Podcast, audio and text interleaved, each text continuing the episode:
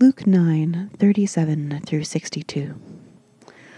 On the next day, when they had come down from the mountain, a great crowd had met them.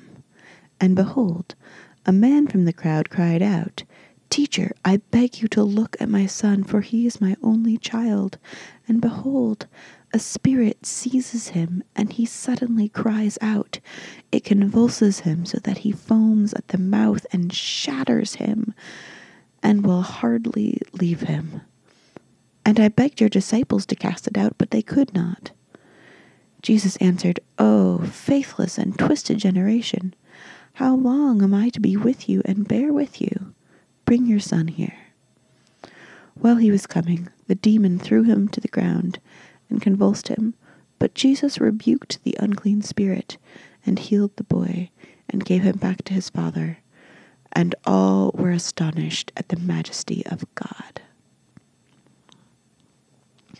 But while they were all marveling at everything he was doing, Jesus said to his disciples, Let these words sink into your ears.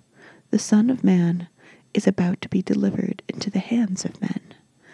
But they did not understand this saying, and it was concealed from them, so that they might not perceive it. And they were afraid to ask him about this saying. An argument arose among them as to which of them was the greatest. But Jesus, knowing the reasoning of their hearts, took a child and put him by his side, and said to them, Whoever receives this child in my name receives me, and whoever receives me receives him who sent me.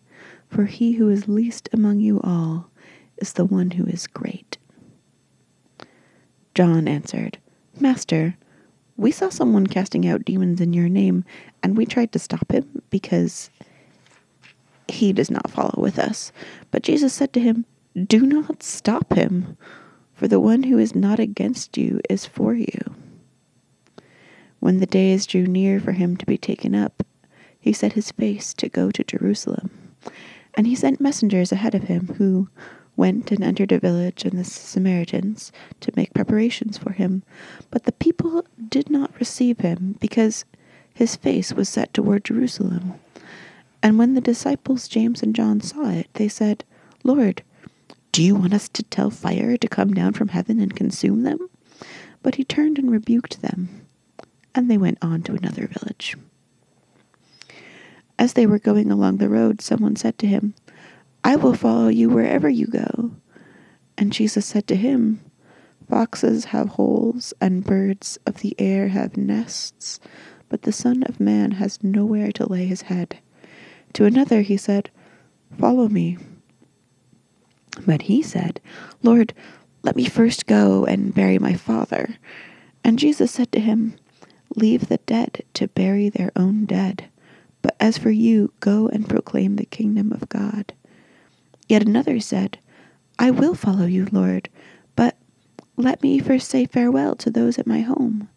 Jesus said to him, No one who puts his ha- hand to the plow and looks back is fit for the kingdom of God.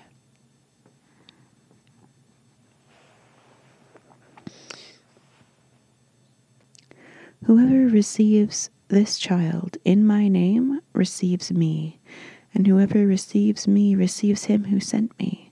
For he who is least among you all is the one who is great. John answered, Master, we saw someone casting out demons in your name, and we tried to stop him because he does not follow with us. But Jesus said to him, Do not stop him for the one who is not against you is for you.